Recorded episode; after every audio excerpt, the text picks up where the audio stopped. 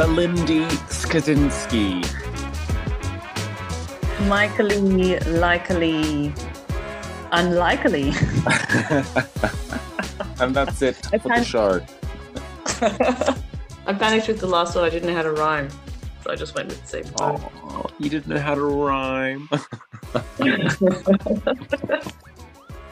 It's been a while, Michael. I've even forgotten your face. It's been 3 months. So, listeners, if you've listened. Don't worry, that's funny. So, listeners, if you listened to our last rambles, this is 3 months later. Now sound effects. 3 months later on. Where are you at, Michael? What's been going on? Tell me.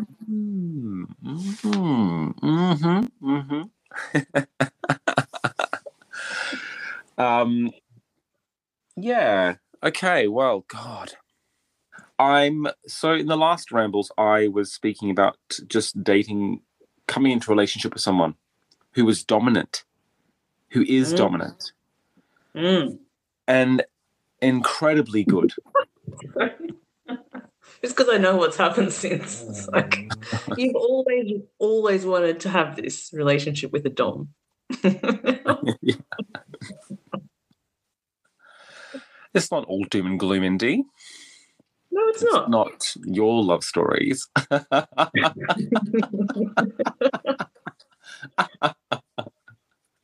Of tragedy and sheer horror. Don't be modest. Okay, I interrupted your flow. Yes, so you've come to be in a relationship with a dom. Yes, and I just have to say that he's very good. He's very good. He takes on that real archetypal energy of like protector, but not possessive. Caring, but kind of confident in his ways, which is really nice. Flexible as well. I think the main characteristic the main characteristic which has pushed through has been his emotional intelligence. That's something which I think is key in a sustainable dom-sub dynamic. Mm. So he's got those qualities of a real skillful sort of dom. Yes, yeah. He's very good with that. And so what's that been like for you to explore that?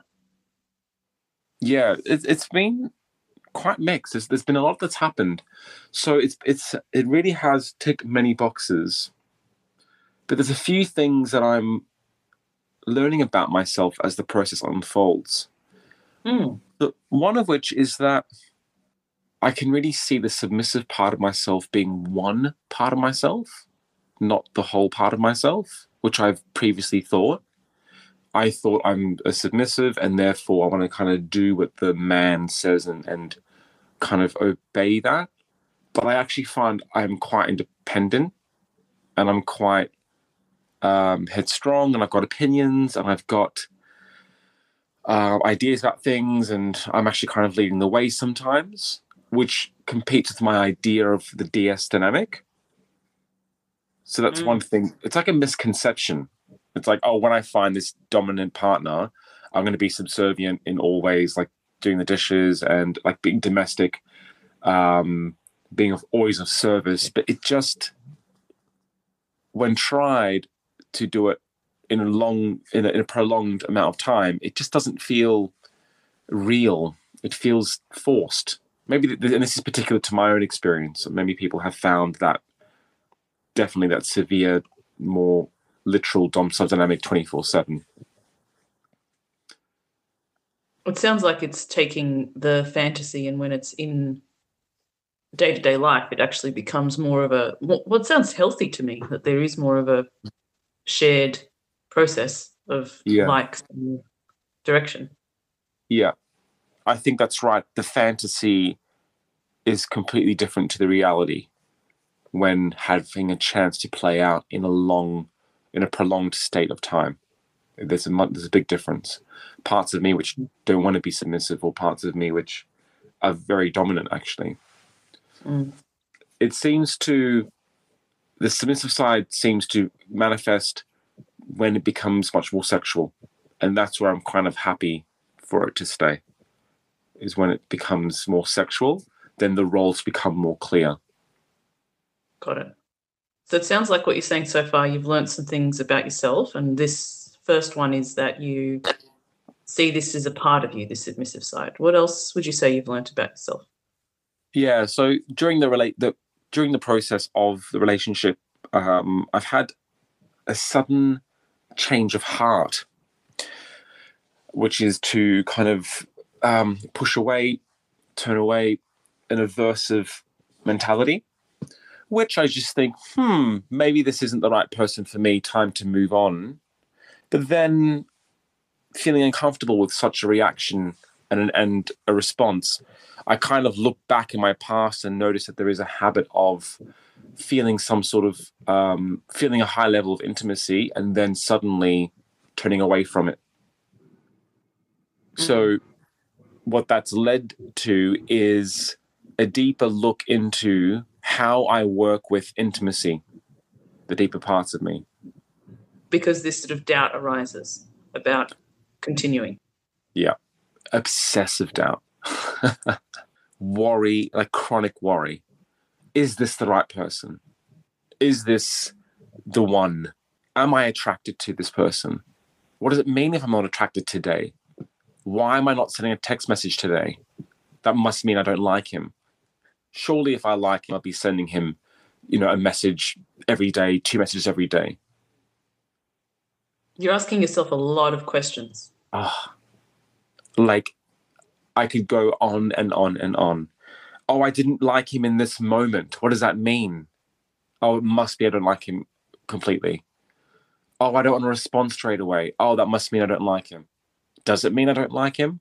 So just this circular obsessive cycle of just doubt. It sounds relentless and tormenting. Oh, it really has. And it's been a big struggle. I've been honest with him about it, but so in this sort of state, I've tried to seek what could be going on, and I've come across ROCD, which is relationship OCD, and that has really helped me to label the behavior which is going on. So if we pause here, a good definition, a working definition of ROCD is, if we're thinking about OCD, what characterises it is people have intrusive obsessions. So these are different to thoughts that we might have, which is, oh, I don't know if I really want to go out. It's this intrusive, it feels like it's unwanted. It's this very invasive thought process. And when it's ROCD, those invasive thoughts are around the relationship. And there's kind of different types of obsessions. A lot of people know about the contamination types. Mm. There's a whole area or umbrella called doubt. So doubt-related types of obsessions. And so ROCD falls within that umbrella, in which a lot of the obsessions centre around doubt. Yeah. And then the compulsive side, because, again, with ROCD or OCD, the compulsions can be more these things you feel an urge to have to do. Given all of the stuff going on in your mind, all these ruminations and obsessions and intrusive thinking, it gets to a point where there's this urge to do something. Mm.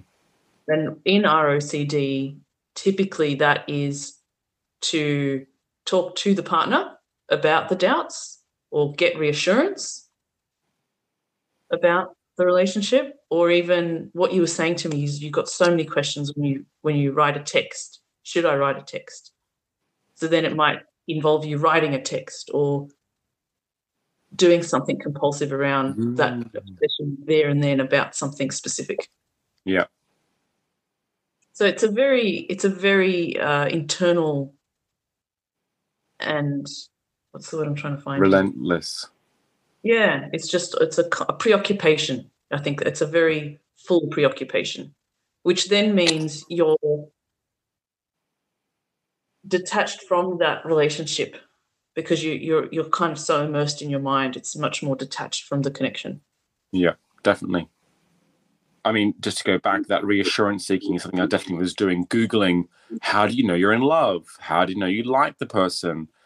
And just reading articles, even confessing. So saying to him, oh, I'm having doubt, just a way of relieving some of that tension. I mean, those conversations are important, but in certain times when I've expressed that, it was more about reassurance rather than actually having conversation. So that's overtaken my the relationship. And it's taken a lot of maturity, I think, on his behalf to sort of stay with it for a while and see it through a bit longer. And I've gone to therapy and I'm trying to work with it and work through it because I'm not convinced that it's him. I'm sure that it could have been anyone in front of me and I'd be experiencing, as I have experienced in the past, the similar thoughts. And so what you've been saying is that you've entered into this sub-dom relationship and they got a point where it became intimate. Maybe a few months in, it was starting to get really close, and then it was at that point that you noticed this big eruption of the ROCD. Sounds like it's been a tough road in ways. Yes. And it's been quite rocky, very rocky. But at the moment it's actually... I was just going to say, and good on you for where you're at with it, which is just trying to hold the space for it. Yeah, the moment. And get some outside help from a therapist. That can be really good. And at the moment, it's actually quite well. It's quite good in the last week or so. So it's really good, very good. The reason I bring this up and how it relates to the sub-dom dynamic, I think for me, this is not conclusive, I'm still trying to think it through, is I've wondered if the submissive part of me prior to stepping into the ROCD framework, if the submissive part of me has been trying to resolve these inner conflicts, this uncertainty, this rumination, this doubt, if it's been trying to be resolved by finding a dominant who seemingly presents as the opposite, confident, sure, unconflicted, all these sorts of states of mind we've mentioned in prior seasons, particularly number one. And I'm just wondering if being submissive is trying to wrestle with these deeper mental states. It does sound like this is likely to then come up when you do find yourself in a relationship with a dom. Because up to now you haven't had that experience. Yeah. Yeah. So it's some deep inner work you're doing here, Michael. It sounds like you're good on you. That ongoing blessing and a curse of that relentless self-awareness that we have is to seek to understand ourselves. Good on you. Yeah. It's hard. Thank you. I've been doing a bit more sex work and I love it. I really enjoy it. I really feel that I am able to meet the needs of the person in front of me. I'm prepared to go where the imagination needs to go, where the fantasy is asked to go. I'm prepared to go there. So pushing your own boundaries? No, actually, not pushing my own boundaries. Pushing their boundaries, but in a consensual way. Got it. And just doing stuff that people have been fantasizing about. It just absolutely, it's a real gift. There's a real, a real honor. It's a real privilege enabled to be doing that. I've slowed down since coming into the relationship and going through this ROCD stuff, but it's definitely such a great place to be. And enjoying the dominant side, really enjoying that side. Sounds fascinating. Yeah. So it sounds like what you're enjoying is being able to really uncover what specific fantasies other people have and then working with them to play it out. Yeah. Yeah. Nice. Yeah. It just fascinates me how many men and women, well, I'm in contact with men it just fascinates me how many men have that need to serve. Someone messaged me on one of my accounts just saying, can I please bring you a coffee during lunch just to show how much I want to serve? And I pose as a dominant, and I just want to have this deep urge to serve. Just like, wow, it's everywhere. Everywhere. Yeah. Mm. And so you're seeing a lot of it, what's under the surface coming through. And it's hard for me because as I go through my own journey with myself and understanding myself, knowing that there are deeper wounds that can inform this behavior, and just unsure of how much do I participate in this, and how much is it helping or not helping? Should I really care? All those questions keep coming up. Mm. It's a difficult terrain because on one level, I think what we've ourselves uncovered is only through the exploration can you get to a point of, well, for me it was more I had to sort of do it, and looking back, part of it was incredibly healing. But if I hadn't brought in that self-awareness, if I was just in the moment doing it and then reacting to what had happened in a more narrowed way, I think that it could have ended up being more of an unhealthy overall experience. But that's why it's such a difficult terrain to navigate, is we don't know, or we can't really influence other people's levels of self-awareness or their degree of willingness to go there. Yeah. And also, who are we to even judge about? I mean, that's been our experience, but what, you know, we don't know where other people are at. Yeah. Yeah, I'm increasingly more comfortable with it all. It's such a privilege to be able to let someone do the things they deeply have wanted to do. It's great. It's really good. Yeah. There's some other stuff that's come up, I think, that I've realized. I've now made a Twitter account. You can reach a wider audience through that. I never wanted to do Twitter, and I still kind of don't. The intention was to put much more explicit content on there to get more clients. Mm-hmm. There's a few obstacles coming at me, and one obstacle is that I'm changing career, and that career can't exist with a persona I have on Twitter.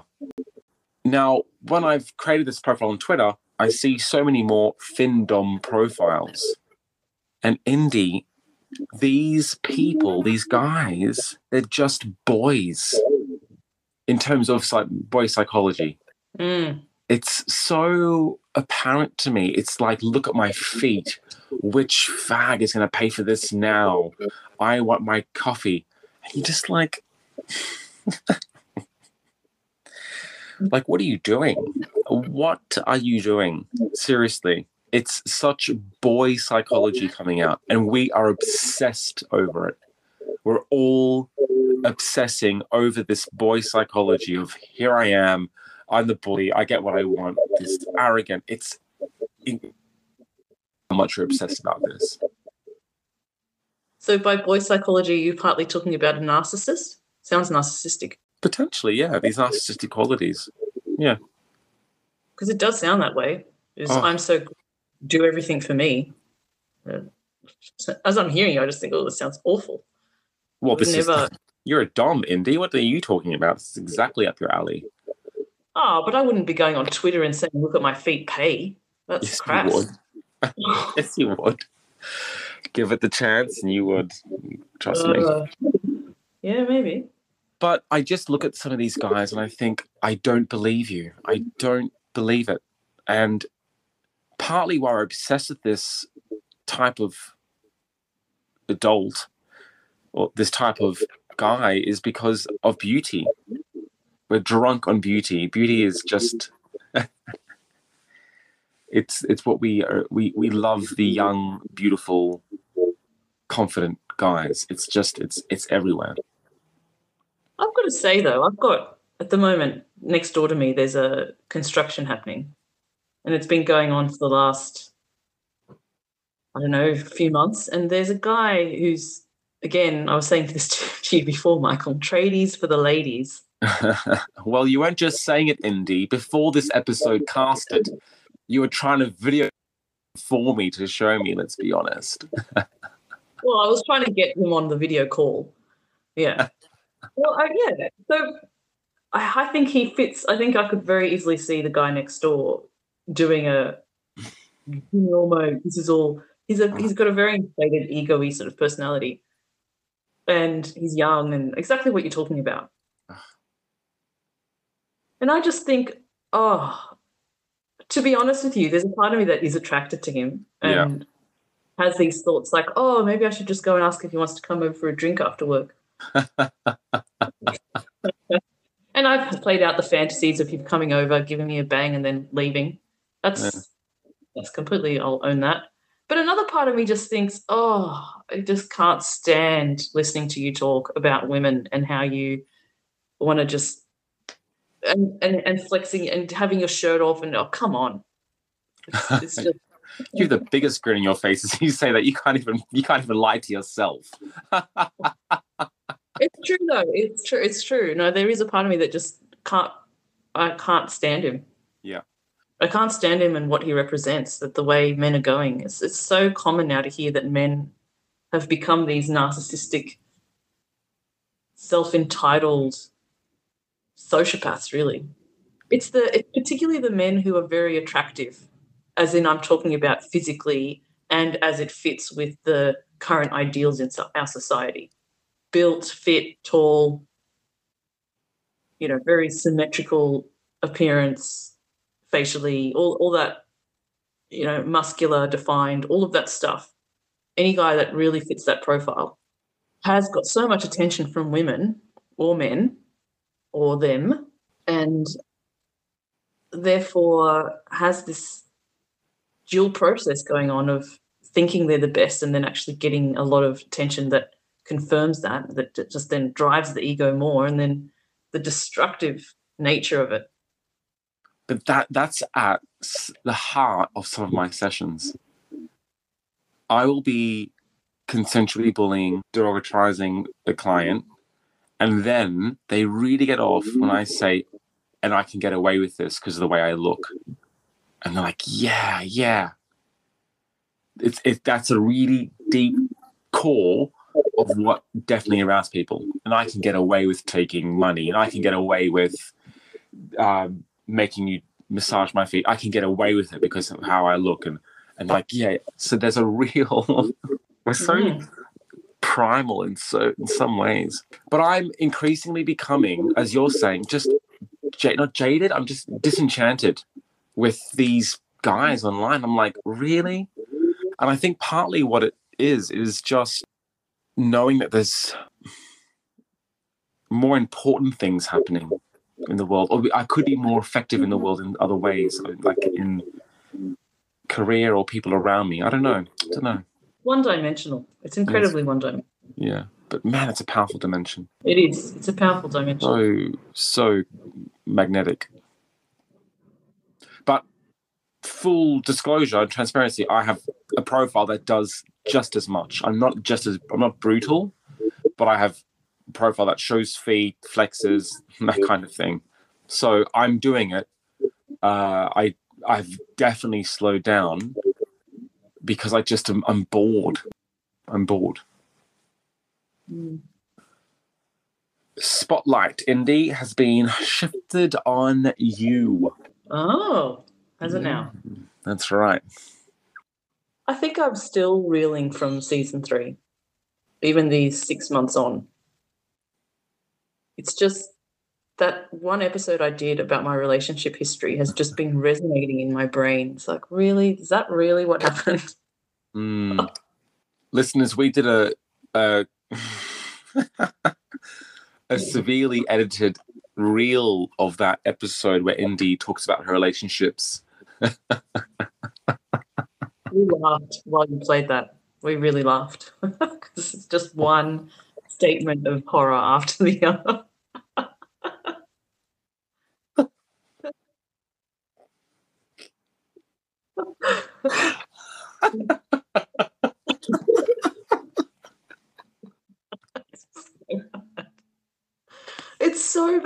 It's so tragic. We edited out everything except for the highlights of relationships, and it was just so tragic. About 4 minutes or something like that. 3 minutes. Sorry. So, I ended up starting to try dating. And it felt good. I felt safer.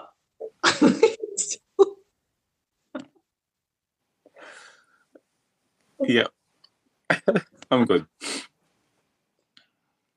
Yeah, it felt safe for dating women because, I haven't actually gone on dates. That's the problem. I've been doing this online. I have a lot of attention from women. Mm. I think it's because the androgynous, some of the pictures I have are much more androgynous, masculine woman type thing, I guess, in a way. And I think that's a type. So I just, so many likes, I was kind of a bit overwhelmed with it all. And so many people messaging me, it just became too much, so I had to get off, and then I just disappeared. But some of the women I talked to, I ended up having longer conversations with. This is all online. And it led me to think, oh, wow, I just feel so much safer. It just feels more like I don't have to worry about, some of the things that I'm really worried about with men just don't seem like they'd become an issue. But then I realised, no, wait a minute, that comes up with anyone. Like what? Well, actually, one of the things that is really genuinely different, which I didn't realise, is the physical safety element. So maybe it isn't, I don't know, about being physically bashed up, or if you meet someone and if it's a guy, you are more likely to be physically overpowered as a female. So that dynamic is not there with women as much. Mm. Women are more emotionally attuned. I really liked how it was so much more genuinely about understanding and empathizing. Yeah. Whereas with men, it just didn't feel to that level of empathy and connection, and I really liked that. But you're doing the same behaviours, aren't you? You're chatting, then you stop talking to them, So it feels like you're putting some obstacles in pursuing that relationship with females. It makes sense that you said it was quite overwhelming. Yeah. I think that I am now at a point where I just don't know whether I have it in me anymore to have any level of intimacy with anyone, regardless of their sex. I don't know. I just think that even when I was speaking to some women and they were really keen and they wanted to meet up, I would just drop off the radar. Because there's a big part of me now that just thinks, and also I've been speaking to this guy, again, I've been doing some more hetero dating, and this guy's asking me, why don't you like cuddles? Why is the idea of being in a relationship so difficult? And it's had to make me think about it and recognise that I have some serious walls up. And while I was doing all of the BDSM stuff, it was great because those walls were never challenged. I never had to be, I never had to have that side of me. You don't cuddle after BDSM. You kick the man out and tell him to. And so, yeah, I think I'm just at a point where I don't know anymore what I don't know what I really want. I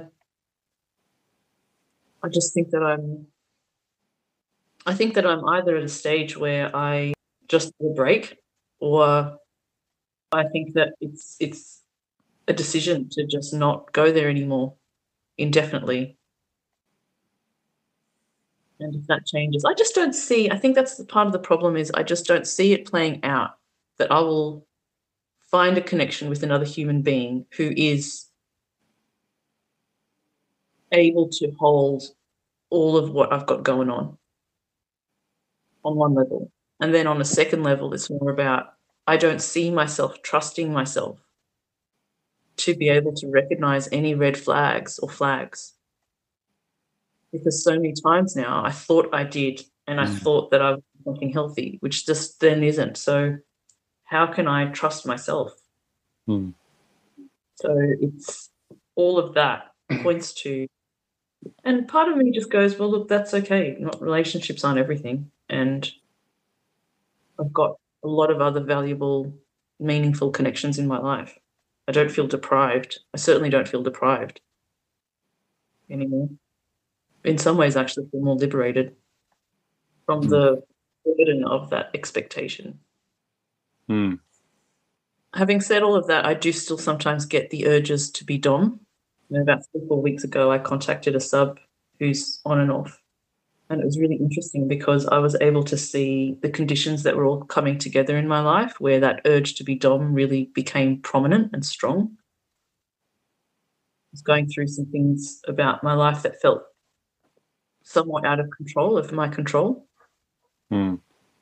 And I also felt like my self-worth had been really shaken, just temporarily for these few weeks, given some conditions that had come together. And it was very interesting to see that that dom part of me really rose up, and there was a strong, strong need to go back to that persona. And then I had a session with him where I was so dominant. Like, he came in the room, I told him to kneel down. The first thing I did was slap him hard across the face twice. I was brutal. I was so brutal. And I think because I've done it now so much, I just... And it was consensually brutal, obviously, you know. He loved it. And I just think, yeah, wow, there's this part of me that likes to just have a bit of airtime because it helps me have some reprieve from these deeper aspects of my psyche that are quite vulnerable. And this is a way for me to feel like I can feel more confident and temporarily kind of like propped up. Personally, knowing what you were going through in those few weeks, I just would never be the recipient of your emotional state there in the concentrated DS dynamic. Boom! How was the session? Did you enjoy the session though? Oh, I loved it. Yeah, it was really nice to get back into my dom gear. The sub, I loved, the part that I loved the most about that session was that the sub, he wants me to push his boundaries around edge play, and he's so used to having an orgasm every time he has a session, or that he ever has sex in the vanilla sense, that he's so used to that. And I'm very into denial, and he's trying to work on that side of himself because he likes it too. And so near the end of the session, when he was completely tormented, I denied him the whole time. This was about an hour. He was writhing on the bed, begging for an orgasm, and I was saying to him in this really clear, almost teacher kind of way, you know, you can push yourself further than this. You don't need an orgasm, and really pushing him on his edges of like. But then he was really wanting one, and he was like, "But goddess." Actually, the other thing is I've changed from goddess to mistress. So it was more, but mistress, I really, and I was able to really, push it. What was nice about that was he truly was begging. It wasn't just, it got to the point where he genuinely was, I don't like the word necessarily, but pathetic, you know, genuinely, like, really. You do like that word. You said so all the time. I see. Just kind of clicked. He would love that though. He would probably love to hear that. Chastity. Yeah. Did you do it with him? Well, I mean, not in that session. I haven't done chastity in a while because he's very, oh my God, I have to wear a chastity belt for half an hour outside of the session. He's very early on into it. Whereas I've played with people who have done it for years and can be in chastity for weeks. So, but in the very early stages of chastity. Your dom life has come out in other ways as well, not just through sex, but through work life. Yeah, I think that another way of putting the dom side is that ability to cultivate an assertive position that is equal to someone else's. Mm. And I think women tend to defer a lot and not have an equal. They're more, oh, it could be this, or I maybe, or is it possible? And that equality, standing side by side with someone, around how your position might be just as strong can be difficult for women. So, and for men, I'm sure. I just think that I'm talking about my own conditioning here. So there's been times where I've had to negotiate or advocate for myself, or even just recently I'm doing a course studying animal behaviour, and I had to be the facilitator for a meeting, and I was able to just be really clear about, actually, this is now taking up too much time. We need to move on to the next item. And I was being very dom during that meeting, but not the rude dom, the skillful, clear, assertive. Would you dominate a woman that you date? Yeah, 100%. Would you let them dominate you? Yeah, I'd like to try that. It would depend on the connection, I think. So overall, Michael, I'd say that I'm in a place where I'm just still reeling back from it all, dipping my toe in and out, and in a way trying to reconcile where I sit now in relation to both vanilla and kink. Yeah. Lots there for the future. Take care, listeners. Take care, MD. Thanks, everyone.